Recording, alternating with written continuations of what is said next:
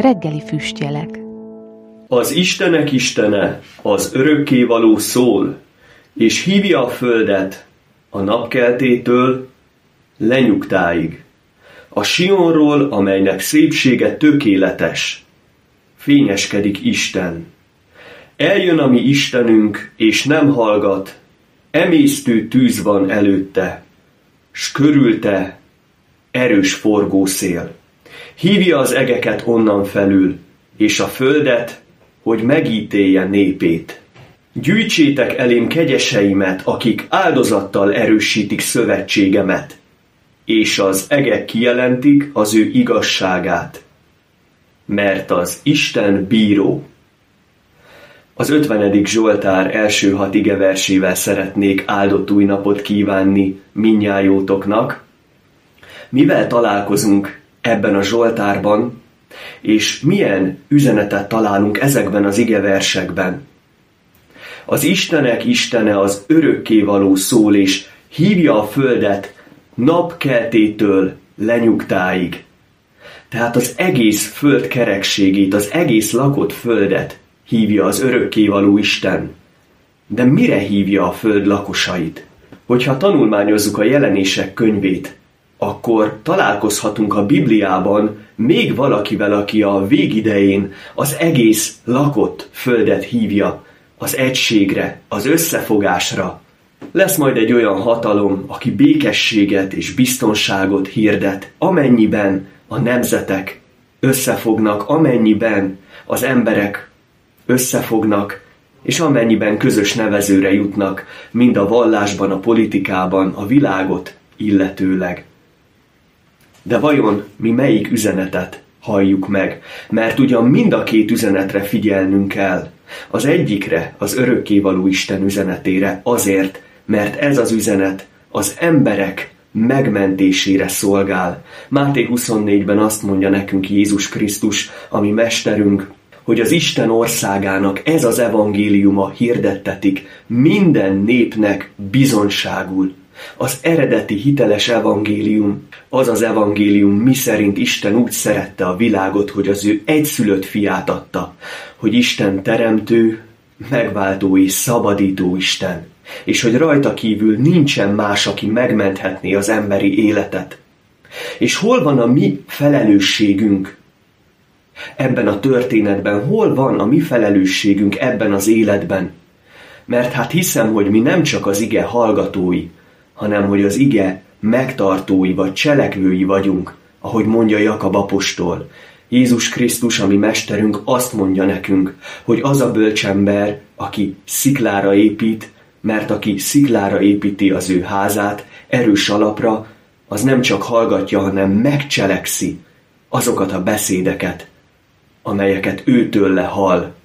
De vajon hogyan hallhatjuk meg az Isten beszédét? Egy ilyen világban, egy olyan világban, ami ezer és ezerféleképpen akarja a figyelmünket lekötni, ott van az internet, ott vannak a közösségi oldalak, ott van a hangos zene, ott vannak a koncertek, a szórakozás, a munka, 8-12 óra munka egy embernek naponként, hogy aztán az ember fáradtságában már valóban csak az interneten érezhesse jól magát, vagy hétvégén szórakozó helyeken, és ezt nem ítélkezésképpen mondom, hiszen kimondhatom azt, vallom ezt, hogy engem is ebből vezetett és szeretne kivezetni a mai napig az örökkévaló Isten. Tehát azt szeretném mondani, hogy szükségünk van az elcsendesedésre, Szükségünk van a pusztára, ahova kivonulhatunk, mert ma már nincs olyan hely, ahol elcsendesedhetnénk azon a legbelső szobán kívül, amelyre hívott minket Jézus Krisztus. És hogyha mi nem csak hallgatói, hanem megtartói szeretnénk lenni az igének, ha mi elfogadjuk azt, hogy Isten a megtérés után szeretne minket megszentelni, szeretné, ha oda szentelnénk az életünket, akkor szeretne ránk bízni feladatot, munkát, és az idő szorít, az idő, amely hátra van kevés, és hogyha ezzel tisztában vagyunk, akkor talán, talán elgondolkozunk azon, hogy mi lenne a feladatunk. Ésaiás könyve 50. fejezetében a negyedik vers azt mondja, az egyik Ebed Jahve ének, amely a messiás munkájáról, fellépéséről szól, az örökkévaló Isten bölcs nyelvet adott én nékem, hogy tudjam erősíteni a megfáradtat beszéddel. Fölserkenti minden reggel, fölserkenti fülemet, hogy hallgassak, miként a tanítványok. Jézus Krisztusnál egyikünk sem végez talán több munkát, több szolgálatot. Nem nagyobb a szolga az ő uránál. Viszont Jézus Krisztus, aki maga Isten fia, aki maga is isteni személy, ő is, mikor emberként itt volt minden nap, az atya elé járult imádságban, akár egész éjszaka imádkozott, elcsendesedett az egész napos szolgálat után, fölserkentette fülét, minden reggel miként a tanítványok, ha mi is tanítványok vagyunk, vonuljunk ki, mi is a pusztába. Erre hívlak én most benneteket, mert Isten hangját, az örökkévaló hangját sok minden szeretné eltompítani körülöttünk. De mi tudjuk megkülönböztetni ezt a hangot minden más hamis hangtól, mert az ellenség hangja ott van az emberek fülében.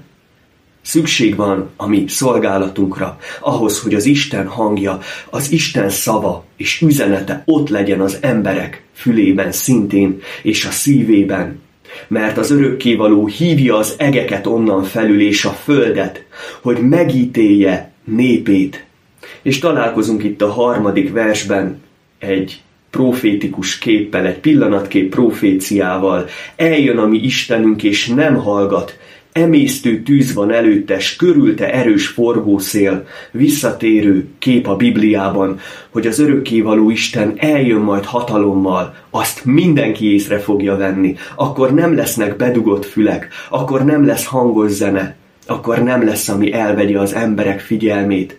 A kérdés az, hogy mi figyeljük-e, várjuk, halljuk az ő szavát, és továbbadjuk, amit üzen, és készülünk erre a napra, és készítünk másokat, vagy hagyjuk, hogy eltompítsanak azok a dolgok, amelyeket a másik oldal, az ellenség szeretne elénk tárni. Én azt kívánom, hogy mindnyájan figyeljünk oda az örökkévaló szavára, ami a mai napig élő és ható és élesebb minden kétélű fegyvernél, amely kenyér is, amelyet minden nap adhatunk másoknak, hogyha felserkentjük fülünket, hogyha engedelmesek vagyunk, és akkor, hogyha magunk is komolyan vesszük ezt az üzenetet.